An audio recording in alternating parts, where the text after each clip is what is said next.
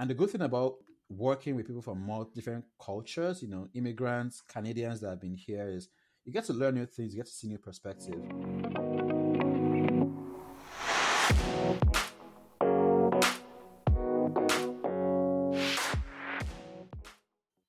Hi everyone, welcome to Designer Sushi, a podcast about the everyday life of a UX designer through the perspectives of two career switcher UX designers that have a shared working experience in Japan. I'm your host, Mika, and I'm located in Tokyo, Japan. And I'm your other host, Lori, and I'm located in Toronto, Canada. So, welcome everyone for another episode of Designer Sushi. And we have a very special guest with us. We have here Mosope, who is located in Toronto, Canada as well and he is a product designer at Meta. So, Mosope, welcome to our space here in Designer Sushi. Awesome. Thanks for having me, Lori. Thanks for having me, Mika. And looking forward to this, you know, conversation and chatting.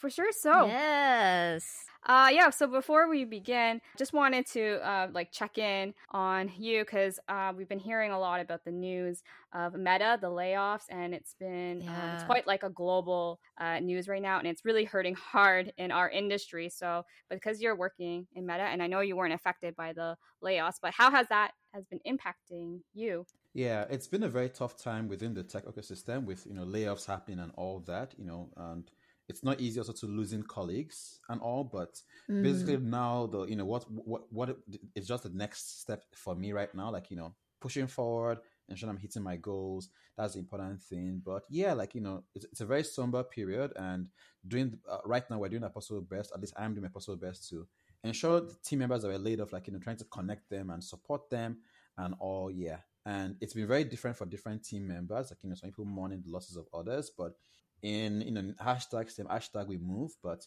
i'm grateful that like you know i'm still here but also also supporting people that are not that that left us. And yeah it, it, i'm hoping this period passes in tech and things bounce back. So yeah but thanks for asking Lori.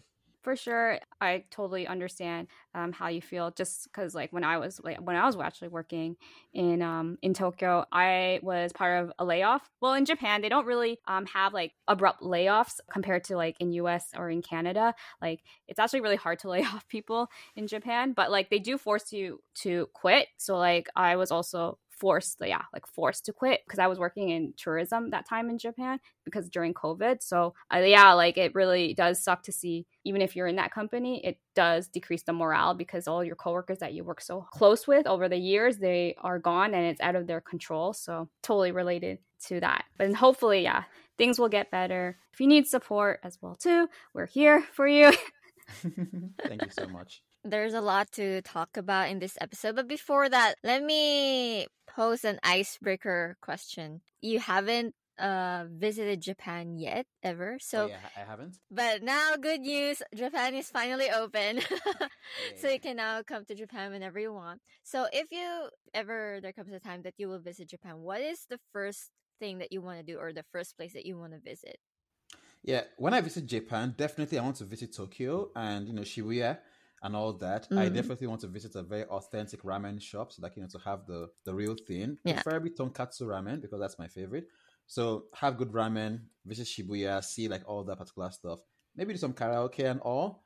But then also yeah. too on the trip, I also want to like you know get the views of Mount Fuji. If I have time, maybe go to maybe go to um, um, Kyoto. But yeah, there's just so much to do. But yeah, that's the main thing I want to do. So once once I come in, so yeah, so many places to see and eat and food to eat. But yeah, Sounds like a great plan. Like once you come to Japan, just let me know.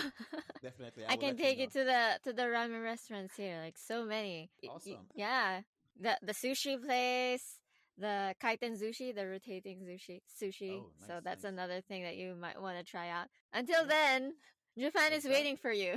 exactly. Awesome. Arigato gozaimasu. there you go. That's so funny because uh, Mika said Shibuya was her favorite place in Tokyo. So, yeah. Mika, you're Shibuya consultant. Hello. exactly. We'll do everything. And I'll get some merch too, like, you know, some Funko Pops and some nice figurines and all to take home. So, that's the, uh, you have Akihabara for that if you want to, yeah, if you want to, the anime figures. Okay, sounds like it's a very, very touristy type of. I itinerary, but that's okay. There's no shame in that. Uh, we all have to do the tourist things at once too. So mm-hmm. just like get that checked, get that uh, Shibuya scramble check, get that like everyone needs a Gaikokujin experience. So. yeah, the the foreigner experience. Foreigner experience, yeah.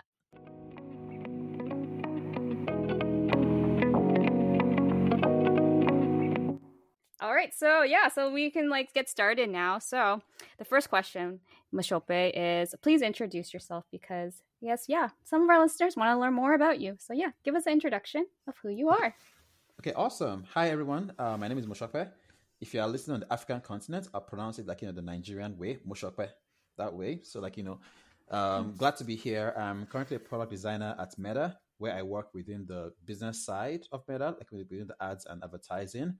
And I've been in the design space for uh, since 2008 thereabout now, starting off with you know graphic design, visual design, UI design, UX, then now full into product design. And I've had experience working within e-commerce, working within technology, you know, two tech companies right now, and also in consulting. So yeah, it's really pretty interesting. I'm currently based in the Toronto area in Canada. And I've been in Canada since 2019. I moved from Nigeria in 2019 and as you like you know i'm nigerian so really proud and all so yeah that's my short introduction yeah yeah thank, thank you, you, so much for that african yeah. designers represent yes, yes, yes. it's so funny because I think I told you this with Shope before, but I did actually meet quite a lot of Nigerians in Tokyo.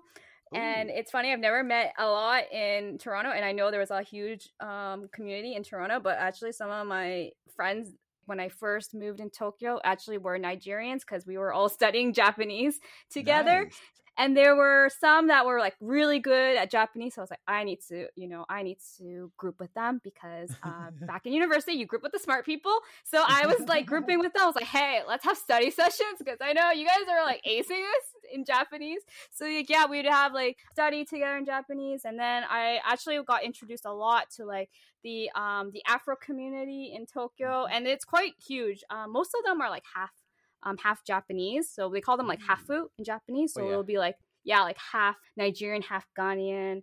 Um, it's quite a lot. And actually, the Miss Universe Japan in 20, was it 2021? She was, Miss Universe Japan was uh, half Ghanaian, half Japanese. And then runner up was half Japanese, half Nigerian. So yeah, there's a pretty oh, good. wow. I definitely yeah. should Google that fact.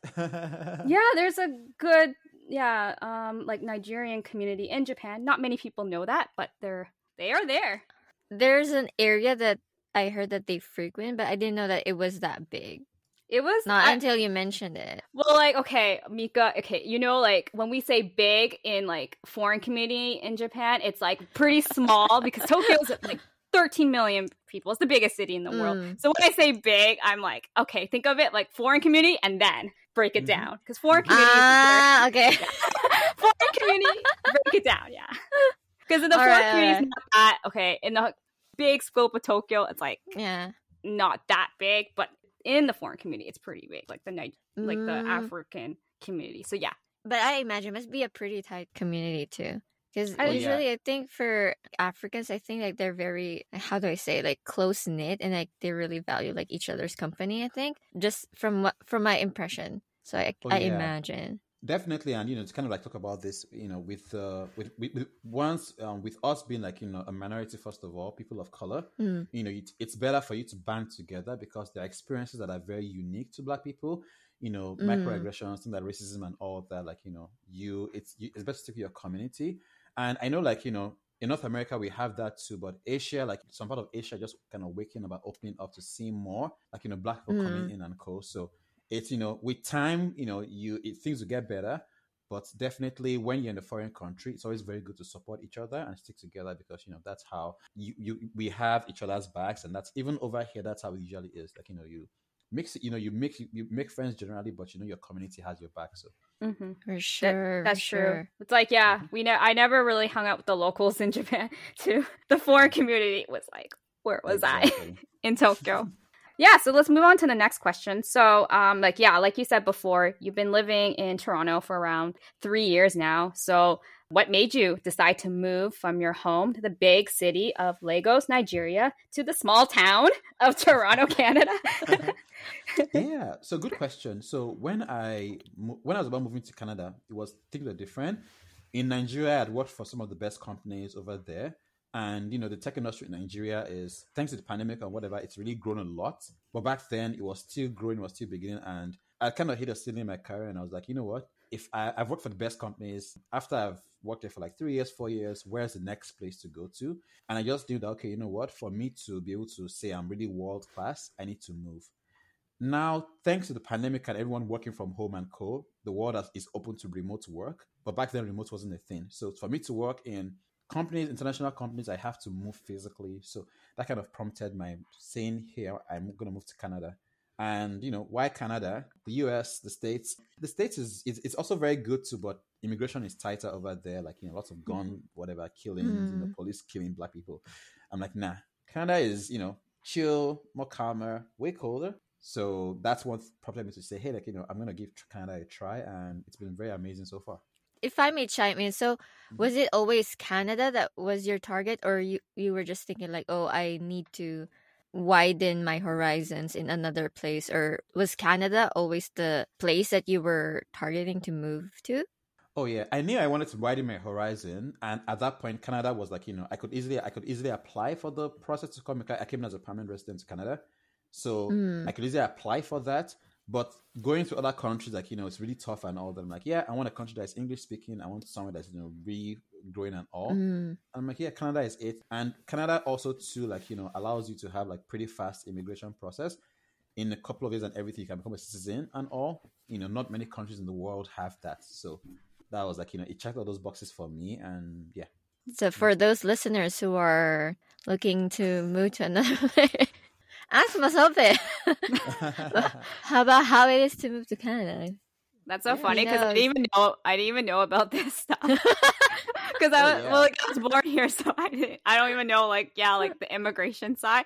But I have heard though from my friends that it was pretty easy to immigrate compared to like yeah the U.S. And I was mm. like, honestly, U.S. Yeah, I was. I'm totally terrified of the guns there too. Like if I if I go to like Buffalo, because Buffalo is like the mm-hmm, border mm-hmm. between Toronto um, which is like it's on the New York State, Mika. So like, yeah, mm. when I mm. go there, I'm like, oh my god, I have put like bullet vest on and like watch where I'm going. Is that bad? no, like... I, I, don't think it's that bad, but yeah. definitely in some states, if you're, for example, if you're in a place like Texas, let's say, for example, you get into a road rage incident, there's a high chance mm. someone pull a pistol and you never know. Uh, so yeah. Don't go like you know, don't go doing road rage in those kind of places. Like you might get shot or don't go trespassing someone else's land, you might get shot. So you gotta be careful.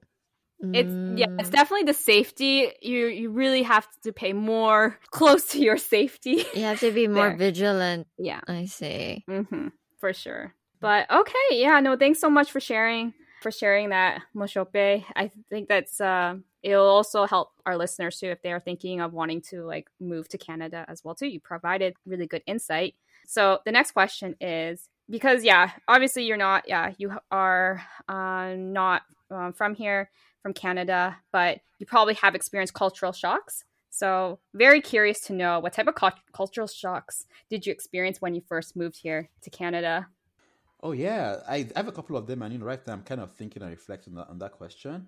One thing that kind of struck me is in Canada, uh, and you know, Canada is kind of weird in a way that Canadians are nice, but people just kind of keep to themselves. So in my, in my first year working in, you know, before the pandemic, I used to go to the office every day and you're on the bus, you're on the train, everyone just sits down in one corner, pressing their phone. No one says a word to anyone. And it just feels weird. Like everyone is just on their phone. People like, you know, people are afraid to make eye contact. It was weird.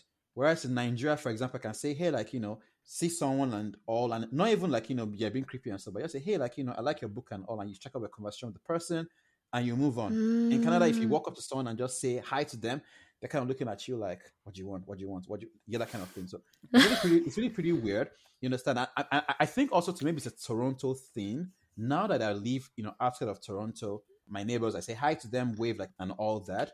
also to like you know pets are a big thing over here like for example i can see you as a human being and not say hi to you but i see your pet and because of your pet we start you know bond and you know start to talk so i found that really very weird in nigeria like you know nigeria is a really very bubbly place everyone is very lively one thing i tell people over here is i live in my house alone right now and god forbid if anything happens to me and i happen to like pass on no one is going to know because no one is going to come check up on you but back when i was in nigeria if my neighbors don't mm. see my car move for some days they'll be like yo, are you alive? Are you still okay? Mm-hmm. That kind of thing. And you know, there's a community is much more ah. exactly. It's much more nicer. Like you know, people, you know, will check up on you, do whatever, and also yeah, and also too like you know another culture shock that kind of I'm trying to you know kind of think of what other thing was really cultural for me. Yeah, definitely the working environment here is different, and I think this is kind of also similar to Japan. In Nigeria, like you know, there's a thing of respect. Like you know, respect is a very big thing. So your manager, your boss, like your boss, like you know, his word is yay, amen, and all that. Whereas mm. in North America or in Canada, you can challenge your boss, you can speak back, you can ask questions, and you know, people that immigrants that come into Canada have to adjust to that because you know, back home in the working environment, if you basically do your work well, you kind of get promoted. You know, you don't. But over here, bragging about yourself, speaking about your work, all those things go very far. But you know, coming from a background of humility and not saying, "Oh my God, you don't have to brag. Don't show don't show yourself too much. Just do your work and go home." But over here, if you're not visible, if you don't speak up, if you don't say stuff, people will just think you're not doing anything. So yeah, those are some of the culture shocks that I had. I can't remember much right now, but that was pretty interesting for me. That's so interesting yeah when you were mentioning about like your personal life culturally how like people mm-hmm. like stick to themselves in the in toronto and yeah like i i totally agree with that i think i'm also to blame as well um with someone some people have come up to have come up to me and i have also given them the dirty look like why are you talking to me i think I've also contribute to that as well but uh, but in like I I know like Mika, right, in Tokyo, it's the same. Like, no one talks. And it, if you talk to someone, yeah. people are going to be like, why yeah. are you talking to me? I've encountered people approaching me as well, but it's mostly um older people, to my mm-hmm. surprise. And usually, whenever I tell the story, they, they're also surprised because it's old ladies. Like, for example, if they see me and they like what I'm wearing, the old ladies will approach, like, hey, I like your dress and all that. Mm-hmm. But but you know, like if it's for example another guy trying to approach me outside, it's gonna come across as weird, of course. Like like what are you after? exactly. And you know, it's kind of kind of add to this. There was a day I was in the bus and there was traffic, and I saw mm. these two ladies. One of them, she's of Asian Asian descent. Uh, I, I, don't know where in Asia she's from. The other person is most like Caribbean. And all right. throughout that, like, they sat close to each other, and something happened and the two of them got talking and they talked all the way from you know where we were like you know like for like 15 minutes to where the bus stop was and you could see like I, I from me observing their communication because i'm just that kind of person that i'm not gonna I, I stare at everybody like looking at everybody but i could see them like you know it was a very good conversation like you know the woman said oh my god you know what let's keep in touch can i have your number most likely this person might, might be feeling isolated and just talking to a stranger mm. and just being able to share was just something breathtaking for her. And you know, the two of them were commenting that you know they don't usually do this, but it was just very nice to do that. So yeah, like I also kind of relate when you said that in, for example, in Nigeria, like people like check up on you and. Mm-hmm. And there's a sense of community because where I come from, I come from the Philippines. Oh, nice. That's also kind of a thing where we have this saying in the Philippines where you can't really keep a secret in the Philippines because everyone will eventually find out because everyone's just like so well connected and it's so easy to to make friends and approach people and so I, I imagine that's kind of the same thing as well in Nigeria. Yep, it is. It is. You guys, it's the it's the it's the climate. I swear, hot climate. People are nicer. yeah, there's something in the tropical. yeah, we're not, we're cold. Literally, Ex- our hearts are cold. Exactly. Yeah, but then know, yeah, okay, go ahead. Yeah, go Mosope. oh yeah, I wanted to say like you know when people then leave North America and travel to like you know like a Mexico, like a Thailand, they're all over the place, bubbly, like you know everybody's partying and having fun. Mm. But as soon as you just enter, like you know from the plane once you land in Canada or wherever, boom, you're on your own. I'm like, nah. like really environment is a big factor to it depending on the environment it's going to affect how people behave So it's not really just culture, but I think it has something to do with the actual environment as well. That's interesting. Yeah. Yeah. I was also having this conversation with a friend before. I was like, you know what? People from like hot countries, they're so much more nicer and so much more fun. People from cold countries, it's not even just Canada, even like, I don't know, like Switzerland and like Norway, it's the same. Mm-hmm. Everyone's it's like so mean. Just think LA and New York. I know. True, right? true. It's so true. It's so, yeah, it's so true. But yeah. But and then another thing that you said, Mosope, about in terms of work, like the different work culture from like Ni- mm. Nigeria and Canada, I also totally agree too. How like in Canada, like we have to like be visible, like be loud and speak up and like build like your like personal brand uh, for visibility because that's going to get your prom- promotion. And I remember like in Japan, it's I, it's very similar to what you were explaining in Nigeria. It's like um, respect the respect level. And I remember Mm. like in Japan, that was a thing that I struggled with. I was always like talking back with my boss, and my boss hated it. He was just Mm. like, and people were like, "Why don't you just listen?" I'm like, "Because it doesn't make sense to me. just because he's boss, just." Like, why do we have to follow? So, like, I have been told that I was very outspoken in Japan, so I, ca- I, I did have to tone it down, my personality, and just listen to like the higher ups, which was very difficult for me. But yeah, I I totally see that. And I was talking to Mika about this. I'm like, it you know what? I'm like torn between the work culture here here in Toronto where like we have to Mm. like speak up and like be loud but then like um, when I was working in Japan I wasn't allowed to do that so like I had it was such a struggle like for you like how were you able to adjust to that difference Oh yeah. So for me, it was kind of uh, it was kind of easy to adjust to, to that difference, and that's where like you know the power of networking comes in. Like you know, speaking to people. I you know I'm, I'm I, my goal when I came to Canada because when I moved here, n- now I have more of my friends have moved to Canada, but then I had I came like fresh. I only need like one or two people. I had to build my friendship from the start. So building my fresh, like you know, having community, speaking with people, and all that, I got to realize, oh, this is how things work over here. And then, like you know, having one of my managers at work, they'll tell you those things. So it was kind of, it was, it, it wasn't, it was easy for me to adapt, but you know, there are still times where I'm just like, ah, you know, do I do I have to like do this presentation and put myself out there and do stuff, but just have to do it. So I think what really helped me was like you know, speaking with other people that have been here and a sense of community networking, other designers, other Nigerians that are working here, they'll tell you point like, hey, do X, Y, Z in the workplace and all that. So that's how I got to quickly blend in and ramp up with the environment and with the work culture. True. Okay. No, that was that's smart. Sometimes, like, yeah, you just have to like do what the Romans do. In Rome. All right. I hope, like, yeah, that's totally like um like a cultural difference that I'm sure like a lot of us have experienced, especially someone that has has moved to Canada. I've also heard them complain about like, yeah, like they don't want to speak up because they're not used to it, and to challenge their boss, it's a yeah, it's a very difficult place to be um, if you're not from that a culture like that before so hopefully like yeah that we can in the future like we'll able to work around how to work with different cultures because it is important because canada has a lot of like foreigners now so we all need to like kind of know like the differences of where we come from okay so i can move on let's move on to the next question so me and Mika, we've noticed that there's like quite a lot of um, talented designers in Nigeria. Uh, Mika, who is also a mentor at ADP List, she also mentors some Nigerian designers as well too. So we were like really curious, what's the tech industry like there and working as a designer in Nigeria? Okay, that's a very good question. It's very good. Like you know, Mika is also an ADP list. Like you know, ADP is an amazing community. You know, I volunteer for ADP list too, and I mentor also an ADP list. And in 2019, when I was in Nigeria, and now the tech industry in Nigeria has really grown a whole lot. And you know, there's a Mm. particular saying that you know I really like. It's brilliance is evenly distributed, but opportunity is not. So you have all these brilliant people that don't have the opportunity, but you know, thanks to like remote work, lots of information being available. Like, you know, I think the pandemic just made a lot of people share content and create more content because, you know, we couldn't go out.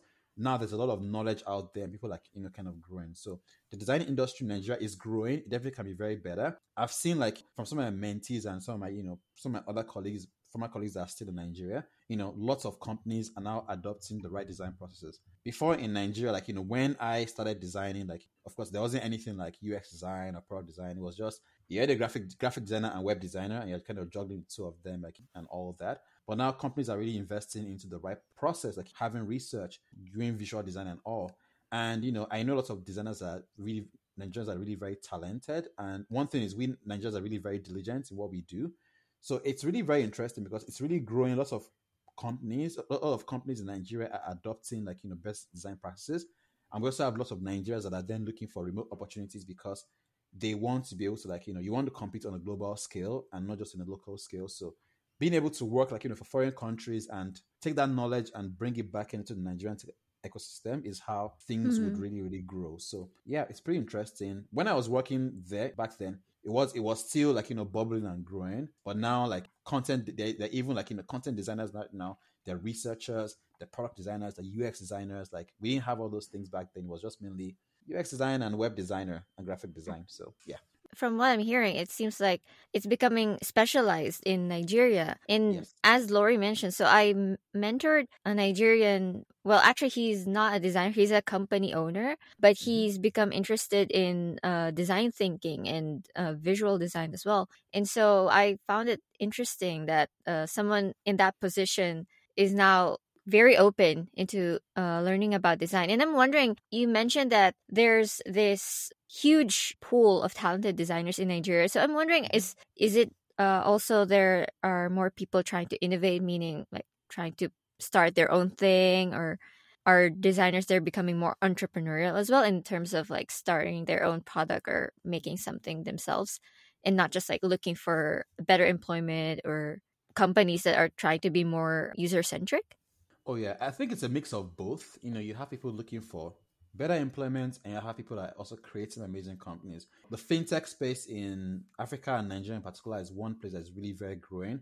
Crypto, blockchain, mm. Web3 and all. It's really, really growing in those environments. And one of the reasons why like, you know, fintech and co grows is like over here in North America or like developed nations, you have proper financial systems, credit cards and mm. all that mm. stuff.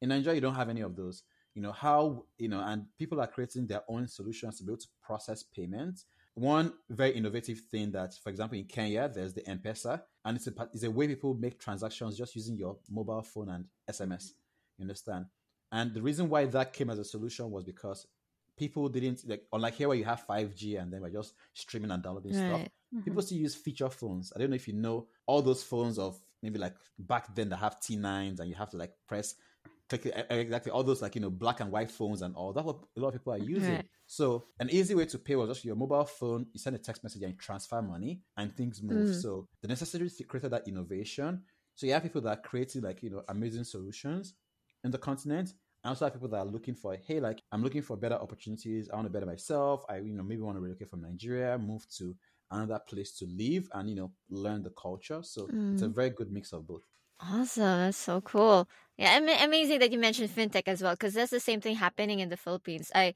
I went back to the Philippines just a few months back, and then all of my friends they said they I don't have money with me right now. I'm just transacting through this app. I'm like, oh my god, because Japan is still very much a cash based society. Yes. Like Japan is pretty high tech, but at least on that front, most people are still opting for um cash based transactions. But I was so surprised in the Philippines when I came back, like everyone is just transacting through this app. No one's carrying their wallets anymore with them. So it was pretty amazing. So I think it, it has something to do with also the landscape of the place being more open to innovation because of like all these problems occurring and people are more eager to adapt new ways of doing things. So I guess the same thing goes in, in Nigeria as well.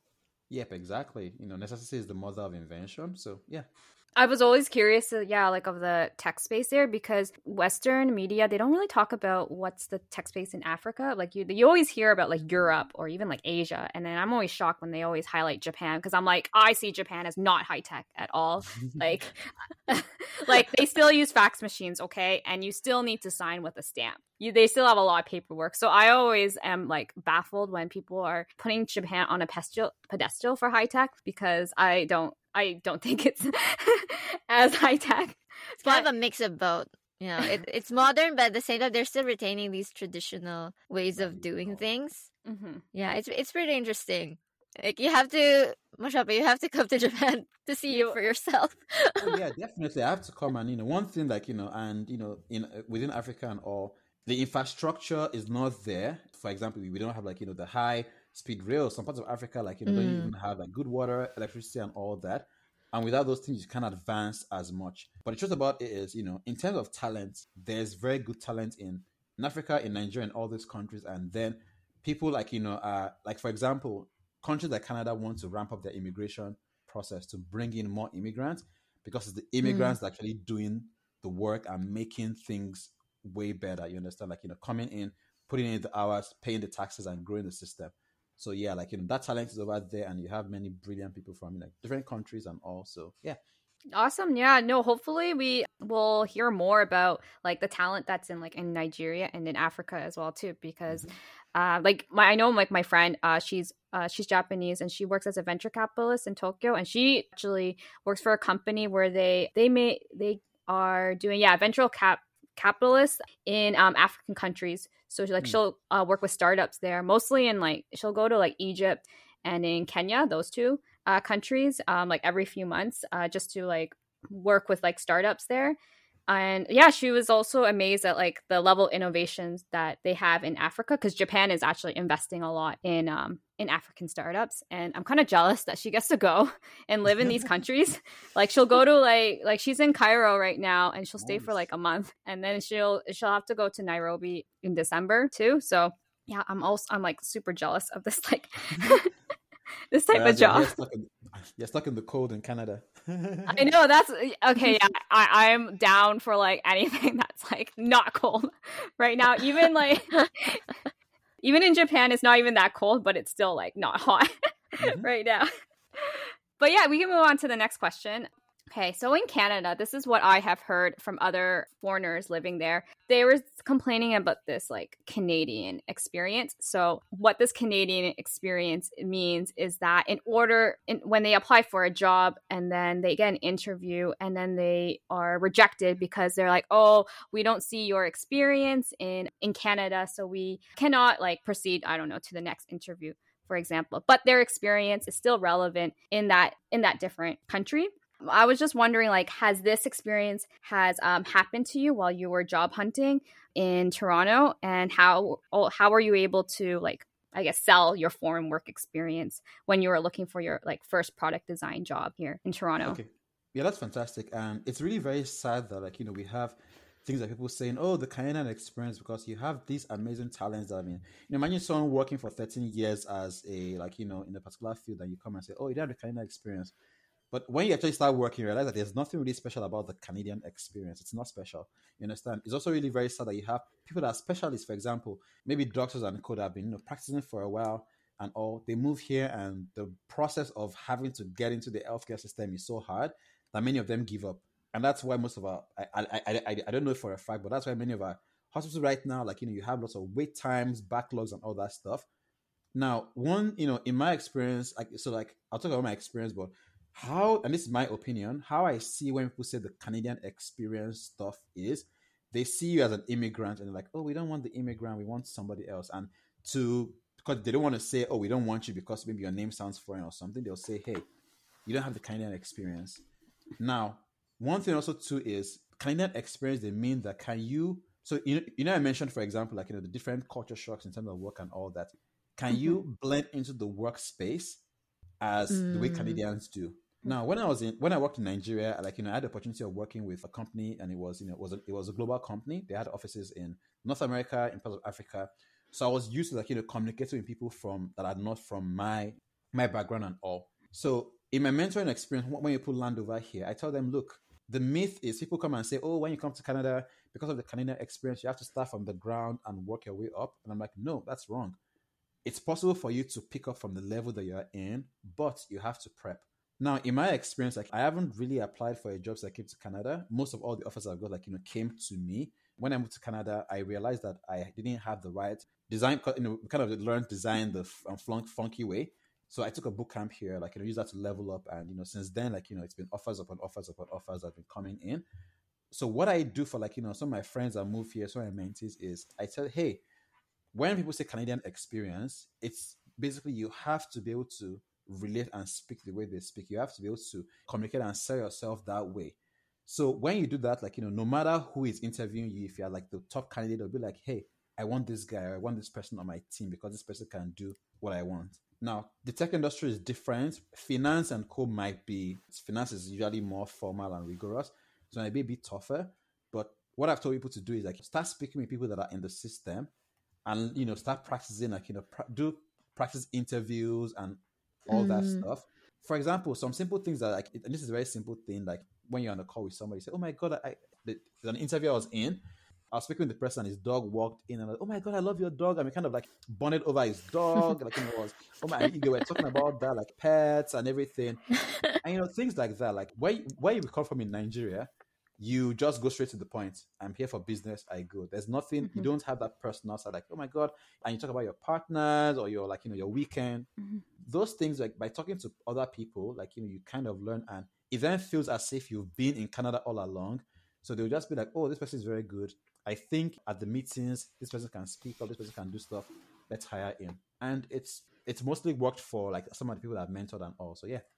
Okay. No, that's yeah. interesting. Yeah, like to be honest, just to go back to what you said about mm-hmm. the special Canadian experience, honestly, there's nothing special about it. I personally didn't have that much Canadian experience because my whole work experience was in Japan. So, if anything, yeah, I don't know what special is about this. So, Mika, yeah, like it's nothing special. FYI.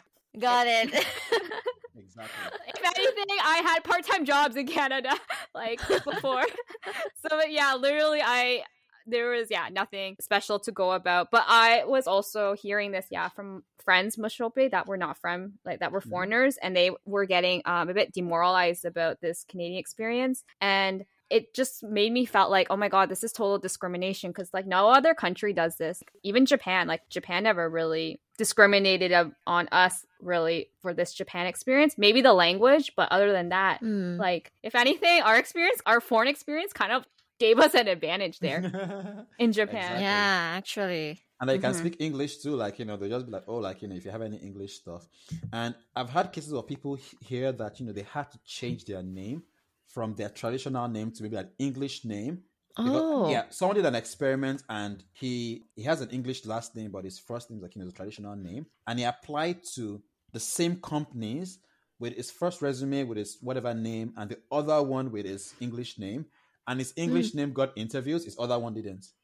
Oh, yeah. those things happen. You understand? And yeah, yeah. So people do that. Like I, for for me, like you know, I don't have an English name, and I'm not going to get an English name. Like this is my name, you know, this is how it is. And because I believe in diversity, I believe in inclusion, I believe I believe in equity. So yeah. There are biases. Yeah. Yeah, exactly, for sure. Yeah. I don't have an Which English kind of too. My name is Which kind of makes me the. isn't it that there are companies now that they use AI to hire people? They they screen resumes through AI? AI the AI screening is first of all to see if your resume, like the keywords and everything, if it matches what we're looking for in the first place. But mm-hmm. at the end of the mm. day, the decision to make an interview is always with the person, either the recruiter or the hiring manager. Mm. Now, I can't speak for other firms. I, I know, like, you know, about tech, but like, you know, someone will review that resume, either review a portfolio and whatever, and say, hey, I want to speak to this person. That's mm. how it is. mm. is. Mm-hmm. So there's always the human factor there. Mm, so that bias never really disappears, I guess. At some yeah. point. Yeah. At, yeah. At some point, yeah. It's I think yeah, I think what you yeah, what Michelle was saying, I it totally is true. It's like, oh, the Canadian experience is just a nicer way of saying, oh, immigrant. But then, but then what you said about like bonding over like the interviewer, I, I, I totally agree. I think that totally helps. And when you said like you were talking about someone's dog, but and I can't help it because I, I have a dog too. And if someone and if someone compliments my dog, it's like, whoa, instant friend. He's my friend right there. And I have all uh, this is like off topic, but I have noticed when I walk my dog down the street, um, people are so much more nicer to me than if I was walking alone. We the we dog love, is a big factor. We love our pets exactly. here. Yeah. Oh yeah, pets are like you know, like pets are a very big thing over here. People love their pets and all that. So yeah, those those things, like yeah.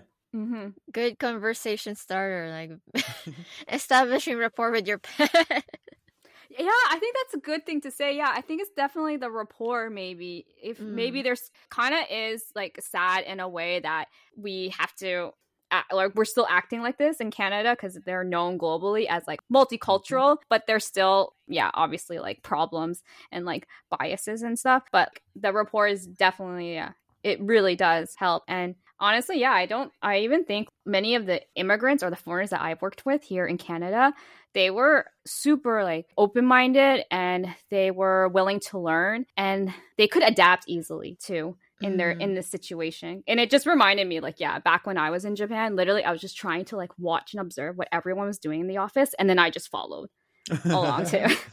Like i wasn't as like i know in japan i definitely toned down my personality. Like i was more chilled in japan and more quiet because i wanted i didn't want to like say anything to offend them. And then here I'm like have no filter. so yeah, I think yeah, it's definitely the um they are definitely more able to adapt and then they have like different perspective on on work and in tech you need that because if we have like the same perspective we're all going to be like the same and designing for the same. Having the same people designing. And that's kind of like boring. Yeah. So, um, okay, I well, I'll move on to the next question then. Uh, I think we might have talked about this uh, before earlier, but I just wanted to just more talk about specifically this topic. Uh, what has your experience been like right now working with different cultures as a product designer here in Toronto? I think it's really very important. And even when, like, in my previous role, when I was like, you know, hiring for jobs and all, I just look for a culture add instead of culture fit. I don't want someone like, you know, that comes in and just fits in, like, you know, bring something new to the table. And the good thing about working with people from more different cultures, you know, immigrants, Canadians that have been here is you get to learn new things, you get to see new perspective. There's something like there's in for example, in content writing, there's internet other globalization in writing. Something there's a way I'll say something that it means it means something to me, and over here someone else sees that something different. For example, because like you know we you know the British colonized colonized Nigeria, Mhm. so yeah, and back then we learned the Queen's English and all. I used to use idioms when I'm speaking. So like in oh the city time saves, saves nine, make hay while the sun shines. And you say those things and people are wondering, what are you saying? It just means like, you know, make hay while the sun shines, like, you know, do something at the right time and all that. You get and people don't know any of these idioms. So you get to work with different people and different perspective and you get to see how things are. And I think that kind of shapes your way because people are especially in product design, people approach design differently. Their mental models are different depending on where they're coming from, their background. So how you explain the thing, like you know, the kind of imagery you use in like this primary feature and all that, it really it really like is really very important. So that's how like you know it's been for me working with different cultures. And also too like because as product designers, part of a huge part of our job that people don't even know it is, is the communicating, the selling of design, and you know speaking of um, and all that. So by learning how different people's cultures, for example, like most um, there's a notion over there, maybe it's not maybe it's not the right one, and you know, pardon me for this, but people feel like, oh, when you see an Asian woman, she's supposed to be quiet, she's supposed to be did and that. Now you but once you then get to meet people, see, oh, like some people are just naturally quiet, which is fine. Whereas some people are also very open too. You understand? So you kind of crush all those all those notions you've had before. And you know, by interacting people and you know, you kind of remove your biases. So yeah, that's how it's been for me, like with different cultures. And I keep trying to learn like new cultures, like you know, for example, phrases in Japanese and Philippine, in the Philippine, in Tagalog and all that. So yeah, interesting.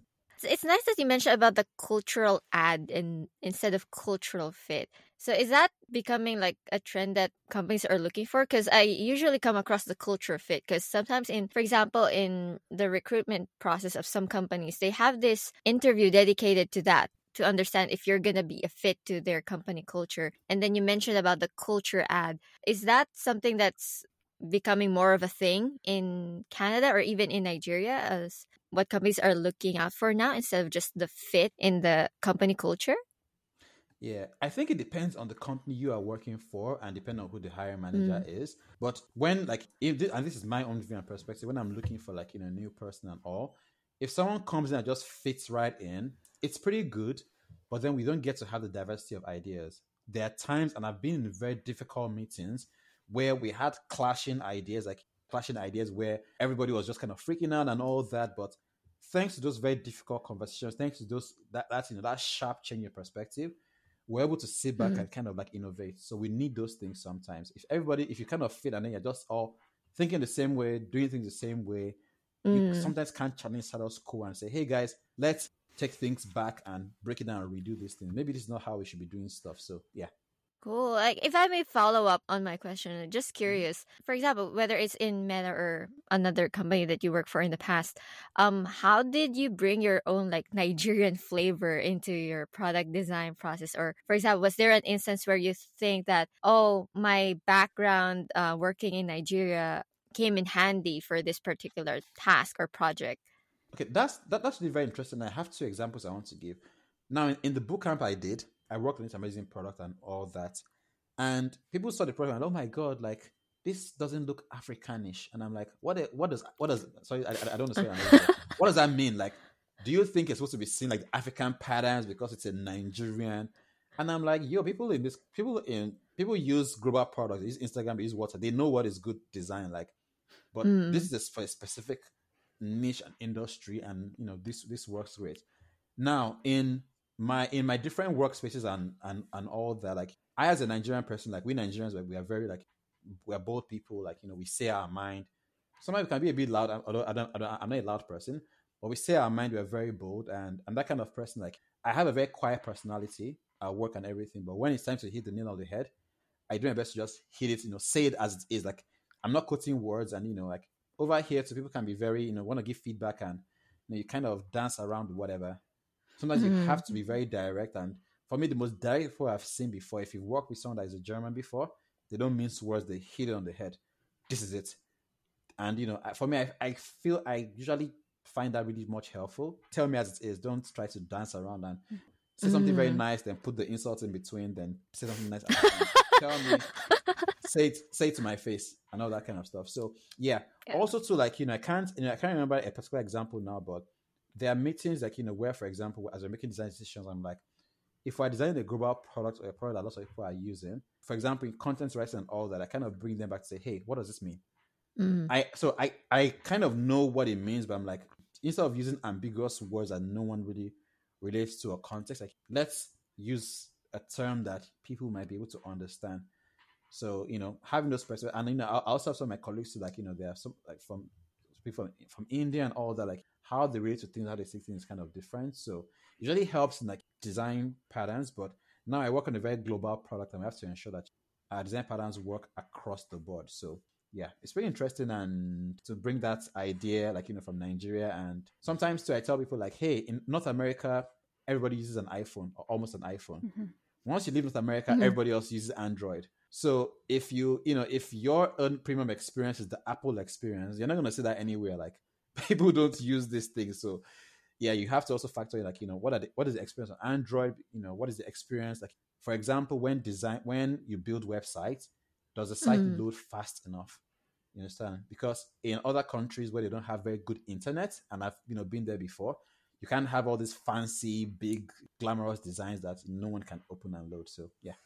I guess like if you're gonna make a global product, then you need a global team for sure. So yeah, it, it's definitely uh, a plus to have a group that is um, like coming from different places, and different backgrounds. Mm-hmm. Cool. Mm-hmm. I didn't even think about like yeah, Mosope when you said about the iPhones and like the loading time for internet. I guess uh, part part of me, I guess, because I'm yeah, I do admit I am from I am living in a very privileged space, so I just never occurred to me about that. If someone in a different country, if they have to, yeah, the loading time for it, that's like yeah, that is something that we you would have to factor for a global product too. Mm-hmm. And then yeah, the an- and the Android too. I was I'm I was also like yeah, because also shocked as well because I know in Japan also is a very heavy iPhone user as well too. Like ha- like almost like everyone has an yeah. iPhone there. Mm-hmm. But then like yeah, like other countries, when you go, they will all they will use Android. So like um I remember like yeah, like I was in I was in Korea even, and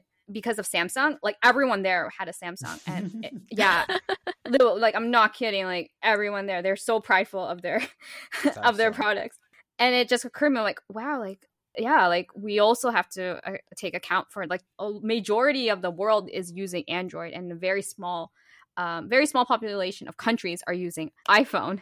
So there's something I never even even thought of and then yeah like i mean also what you mentioned of like yeah like working um, with different cultures it just kind of makes you more open minded and i remember speaking to you about that but i totally agree with that because in like i was working in japan and like uh, mika can say the same too because tech there is like very uh, there's a lot of foreigners working in tech in Japan. Just like, yeah, working with different cultures, I never would have like interacted with them in my, I guess, in my social life until like I was at work.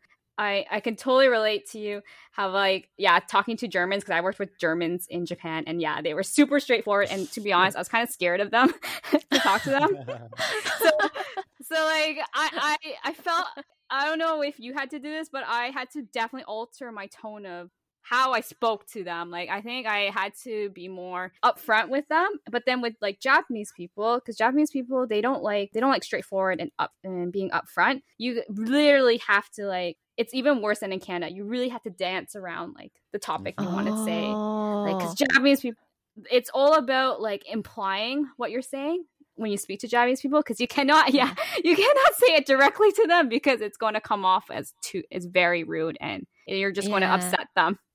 Like they have this culture called the kuki o yomu. I think that's yeah. the the phrase where it literally means like read the atmosphere. They, they will not tell it to you straight. There, it's like up to you to read between what they're saying. Yeah, and I, I've had that experience firsthand as well in a in a previous employment where my colleague he was telling me uh you need to revise this you need to revise this but he was saying it in a way that he was pretty much like dancing around it too like he was oh yeah i like what you did this but maybe would it would it be better if you did this? blah blah blah. And i'm like I know what you're trying to tell me. You just you just pretty much want me to change it. Like just tell me that you want me to change it. but yeah, like they I guess it's part of like they don't want to not necessarily they don't want to be direct, but more like they want to be diplomatic about yeah. giving feedback and and they don't want to come across as rude, I guess it works for some, but for people who are pretty assertive and are straight to the point, maybe that's not gonna be as effective. mm-hmm. But yeah, there's definitely like a difference there, I mm-hmm. guess, in Western and like a uh, Japanese approach of giving critiques and all that. Mm-hmm. Yeah. I know that I know yeah from like my experience it yeah literally I think I had more trouble speaking to Japanese people more than like uh like Western like you're even like Europeans as well. It was just like I, it was just me overthinking of like how can I say it in a way that they won't get offended by me or I won't get in trouble. Um, but I also have I've also experienced when you said Nigerians were very straightforward. I have also experienced yeah very straightforward Nigerians, and it came and for me I was like wow this is too like I I, I did take offense sometimes. but then I got used to I got used to their um yeah how they interacted and then I just kind of like adapted to it. So literally yeah, I just literally had to change my person. I feel like I was changing my personality sometimes with different cultures. It's like when you're speaking another language. Like for example for me, like if I'm speaking of course in my my mother tongue, like I I'm very direct, I'm very opinionated. And then when I speak in English, I kind of am still like that in in a sense, but I'm just like more limited in terms of my vocabulary, of course. Mm-hmm. And then when I speak in Japanese, I become like super like shy or whatever. It's like you put on a different hat every time you try to speak another language. So maybe for Mosope, that's also the same way when you're speaking yeah. in English versus your native language. Yeah, for me, like okay, like I speak English. I speak so my English. I've been speaking English since I was like young and everything with English and all, like you know, just in a Nigerian nation, uh, whatever. But if I'm speaking my local dialect Yoruba, now that I'm in North America, I've not. I, I speak with my people back home, but there's no one else to speak around me because, like, mm-hmm. you know, mm-hmm. who am I speaking my Yoruba with? So, you know, yeah, like like you mentioned, because it's how your brain is processing the information. So, like, mm. you know, mm. for example, if you're like, you know, if you're learning speaking Japan and Korea, thinking about it, then you know, speaking it. So you basically have a personality for each of your languages. So yeah. Yeah. I did, yeah. I felt I felt myself a bit more nicer when it, when I was with, in in Japan, and then I think here I became a bit more a bit more mean when I moved back. Like the the meanness depends on the the mode of language. I think I think yeah. I feel. Because I feel like if I was more straightforward in Japan, I honestly I would feel so bad, and I have I have been actually straightforward in Japan, and I just felt so guilty. so literally, yeah, I had to tone down. I had really had to tone down. But you have the the foreigner car, so should be. oh, that's true. Yeah, in Japan, yeah, Mosope. If we were, if we made a mistake in Japan, we literally would mm-hmm. just be like, "Oh, I'm a foreigner," and then they would be like, "Okay, you get the pass." like yeah. We yeah, if they see me for exact, if they see me, they'll know like this person is not from around here. Just like. Yeah, so they're more lenient towards uh, foreigners. Mm-hmm. I think I think they're more lenient to good. foreigners in Japan than they are here in Canada. In Canada, we expect you to act like us. We're like, you should act like us right now. Yeah. so moving on to the um, to the next question did you find any challenges like or similarities or any differences um, when you were like designing for users in canada or us compared to when you were designing for users in nigeria? That's a very good question. Not really. Not really because like they're two sides. So most of the things i've worked on like you know technology company over here and all they've all been like you know kind of international products. So they've really been very interesting. And I always say, Nigerians are very like you know we're very out there and very open. Unless we are designing a very you know traditional product for like you know people that are uneducated and all that, but Nigerians are very like you know up to you know up to the tune. They know what is happening out there, so you're not trying to make things that can maybe like reduce it for their quality. Like people use all global applications out there, so and also to if you want your your products to be to feel like you know value and crisp, the closer you make it to what is international standard, the better for you. You understand? So for me, that, that wasn't mm. you know really a challenge, but definitely one has to. In if you're designing a Nigerian product, for example, you need to understand the context. Like you know, who are people using the product? Like you know, the kind of way you talk about it, you design it, like you know, you kind of market the product and all. It is very you know for like very local scenarios and all that. So in terms of the tone, like you know, imagery and all that, you know, of course, really really very important. For example, in Nigeria, you have less foreigners, so you can design an application that only has black people, for example, if you are doing like images. If you're doing in Canada, you have to like, you know, of course, diversity like and and and, mm. and all and all. So yeah, that's you know how my experience has been. There hasn't really been much of also to like you know I know like in Canada, of course, Nigeria can easily design for Nigeria because I'm Nigerian. You mm-hmm. know, I understand the system. In Canada, you also have to understand like you know, a history of everything. Like, and it's a very much more diverse environment. So some things might fly here, like you know, some things might not fly over there. So, for example, you know, you have to relearn some words, some terms that you might use, you know, it might be derogatory or offensive, and you don't want to be offensive. So you have to kind of relearn and ensure that you, you know, you're saying the right thing, like you know, and all. So yeah. Okay, I think Mika, this was so different in in Japan. in Japan, it's a it's a different story here. yeah. Yeah, because yeah, yeah, you're saying you're Oh, yeah, it is exactly. It is very different, and I wanted to also add to like for you know like in China, for example, if you are designing a product in China, it is very, very, very different. Like one thing I know is that the color red is like you know at least from what I know is a, is a, is a good thing. So you find mm. most of their products, their websites, red everywhere. Whereas over here or in Nigeria, red is like a danger color, so you tone down the reds. But in China, like the visual style, red, shouty, you know, th- that's like how it is. So you have to be able to learn, like, you know, that's what it is. Also, too, in Canada, maybe not now, but I know some buildings don't have certain numbers, like, you know, maybe 13 or something. Like, you don't have a certain number. So also, I know in China, too, like specific numbers, you can't use them because of, like, you know, the traditions and the beliefs and all that. Ah, so, yeah. Yeah, exactly. So I'm sure Japan would have something very similar to where they have those beliefs, and you have to kind of learn how, like you know, how Japanese are, the people are, mm. to design for them. For sure, for sure. Like there's a reason why a lot of Japanese websites they have this like traditional layout where to the western eye, I guess, it looks super cluttered, but for Japanese people like it's okay for them because they can find everything that they need because for I think for Western standards we have what we call progressive disclosure, right? When it mm-hmm. comes yep, to like yep, yep. like showing information in a in an interface. But for um, Japanese audience, they usually like everything laid out for them. And mm-hmm. Mm-hmm. so for the most part, if you check, for example, retail websites, Japan based retail websites, you're gonna see like a lot of information and like all the promos are gonna be like flashing across the screen and everything it looks like everything is trying to catch your attention but it's actually pretty standard to the to the japanese mm-hmm. audience mm-hmm. so it's pretty interesting um, but i think there's there's also a shift happening too because like lori mentioned there there's a lot of foreign tech people working here in particularly in tokyo and i think there's a shift going on where it's becoming more standardized internationally when it comes to like the design of the websites and the apps here I already see it kind of happening in some of the companies, especially companies that are trying to be more international. So yeah, there's definitely um, something to look out for in terms of the design aesthetics coming out here in in Japan. Yeah, like not gonna lie, when I was there, I was actually did not like the websites at all in Japan. They were super flashy and I kind of got lost and confused with all the information. I was super overwhelmed with it. And I would and I had to take a break. I was like, okay, let me take like a break.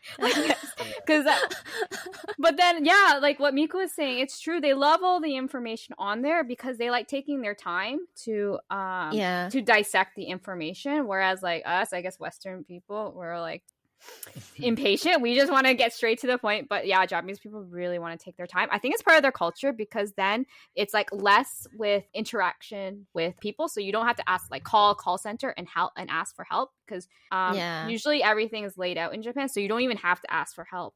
Everyone just finds things on their own, like subways, for instance, maps. You don't really have to ask, yeah, for help because everything's just laid out beautifully. Whereas here, I'm going to speak to Toronto, for instance, you literally have to ask for help because things Mhm. are not laid out. and I Yeah, think, they yeah, really yeah. yeah they really like to explain things to you like as much as possible so for example there there are websites where the call to action would be to learn more for example learn more and then when you click on learn more it will literally take you to a pdf that you can download and then read that that pdf will have everything like all the faqs all the information instead of for example i guess like for learn more if you say learn if you click on learn more on a typical let's say western website it's gonna take you to let's say an FAQ page or you know it will take you to a contact form for you to talk to somebody. But here they make you literally download a PDF file which is, which is kind of strange to some but that's how they are because even with the other transactions happening here for example if you buy a house uh, this is something that I just learned from from a colleague of mine. So he bought a house recently and he told me that the person in charge of the loan, approving the loan, they really explained to him like point per point, like what are the implications of like getting this loan and then buying this house, what he needs to um take note of. As opposed to I guess like in other countries they, they just make you sign things like okay just sign over here. But in Japan they really like walk you through the whole contract like before you even sign to make sure that you really understood all the contents in that contract. So I guess like it also translates in the digital space, I imagine. hmm That could Yeah. be why. Yeah, and Yeah. over here, like you know, consumerism is a whole thing. So you want to see the deal as quick, quick as possible. By hmm. information overload, people are just going to drop off and not shop. So you know, Yeah, very- exactly. Yeah, yeah. Exactly. And you know, like what you mentioned right now is really very valid because there was a time one of my friends, you know, she was doing one thing on a particular app. I don't know if I can mention name of apps on this platform, but she's like, Oh, like, you know, can you support me? Like, you know, I'm hosting blah blah on this app, you know, please go there, like vote for me and all that.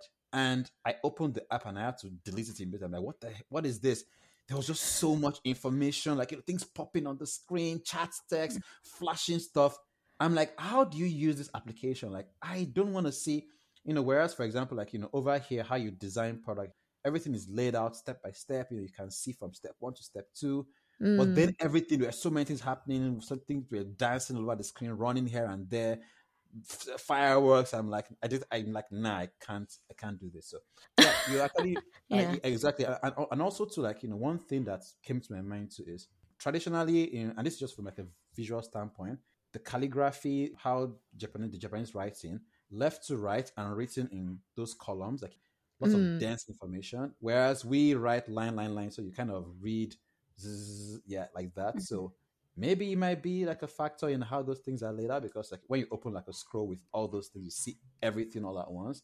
Whereas with us, you Mm. kind of flip, you know, page by page, you know, scroll up and down and also. But I, I, I, I digress. Yeah, that's another thing. Like the the way the, the way Japanese people read too. That, that's also different from the Western side. Like for example, with a manga, right? Mhm. In manga, they read from the opposite direction. Yeah, um, exactly. so that's another thing to consider. So like culture and context really matters. Mm-hmm. For sure, yeah. Well, I yeah, I'm gonna move on now to our to our last question here. But this has been like, yeah, this has been super fun talking about like, yeah, the whole different like cultures. But yeah, I'm just gonna close it off now for the last question. Uh, what so Mosope, so what does the future hold for you in your product design career? Do you plan to stay here in Toronto or go back to your go back to home to Lagos, or do you want to move to a different country? Yeah, that's a very good question. In terms of like, I'll start with the last one. Instead of location, Canada is still home for now. I don't have intention of moving back to Nigeria anytime soon. Now, like you know, I'm currently like you know, definitely will get my citizenship in Canada and all. Depending, like I might move, maybe I might, I might try working in, in the states, maybe because I want like you know have dreams of I want to buy a big house and houses in Canada are just expensive, especially in like in the in the major cities. But I might in the future, depending, like you know, if I start a family and all, it's gonna be very hard to move. But for now, Canada is home. I might work, move somewhere else. Then maybe later, maybe not now, like in 10, 15, 20 years, I might then go back to Nigeria. But for now, Canada is still home. And currently, I'm a senior product designer. And what the future holds for me is like leveling up within my design career. I'm on, I'm an indiv- I'm, I'm an individual contributor and IC right now, and I don't want to necessarily pivot into management. So I'm going to stay in the IC track for a while. You know, move from senior designer to staff designer, and you know all that. And if mm. I feel mm. like, hey, I want to manage people, then I can switch into the managing track and manage people. So I have like you know I lead a team of des- of designers, but I am not their manager. Like they're not going to come to me and say, "Oh, I want to increase my salary." That's not my headache. Mm-hmm. Mine is for us to lead the product. Like you know, I'm not. It's yeah. So management is a different track entirely, and some people you know want to do it, but I think I like the day to day crafts of me designing something. Mm. So yeah, for now the future for me is stay in the IC track, become more like grow more to be like a design leader, staff design, designer, and all that. And at least that's the immediate near, you know, three years, four years, five years. So yeah. Cool. I think you're pretty much on your way there. I mean, working at Meta, pretty sure that you're you're challenged every day, and you know there's interesting things that you're working on as well. So yeah. Don't tell them yeah. that I deactivated or deleted my Instagram. I don't know if that will affect them. Lost fine. one user. oh no, it's fine. Like you know, there are more people on internet daily, and you know, if definitely if you need a social media break, like take a social media break for your mental health. Like you know, no one is gonna beat you for that. So yeah. Okay. well, yeah, we'll depend on the other billion people for their money. Exactly.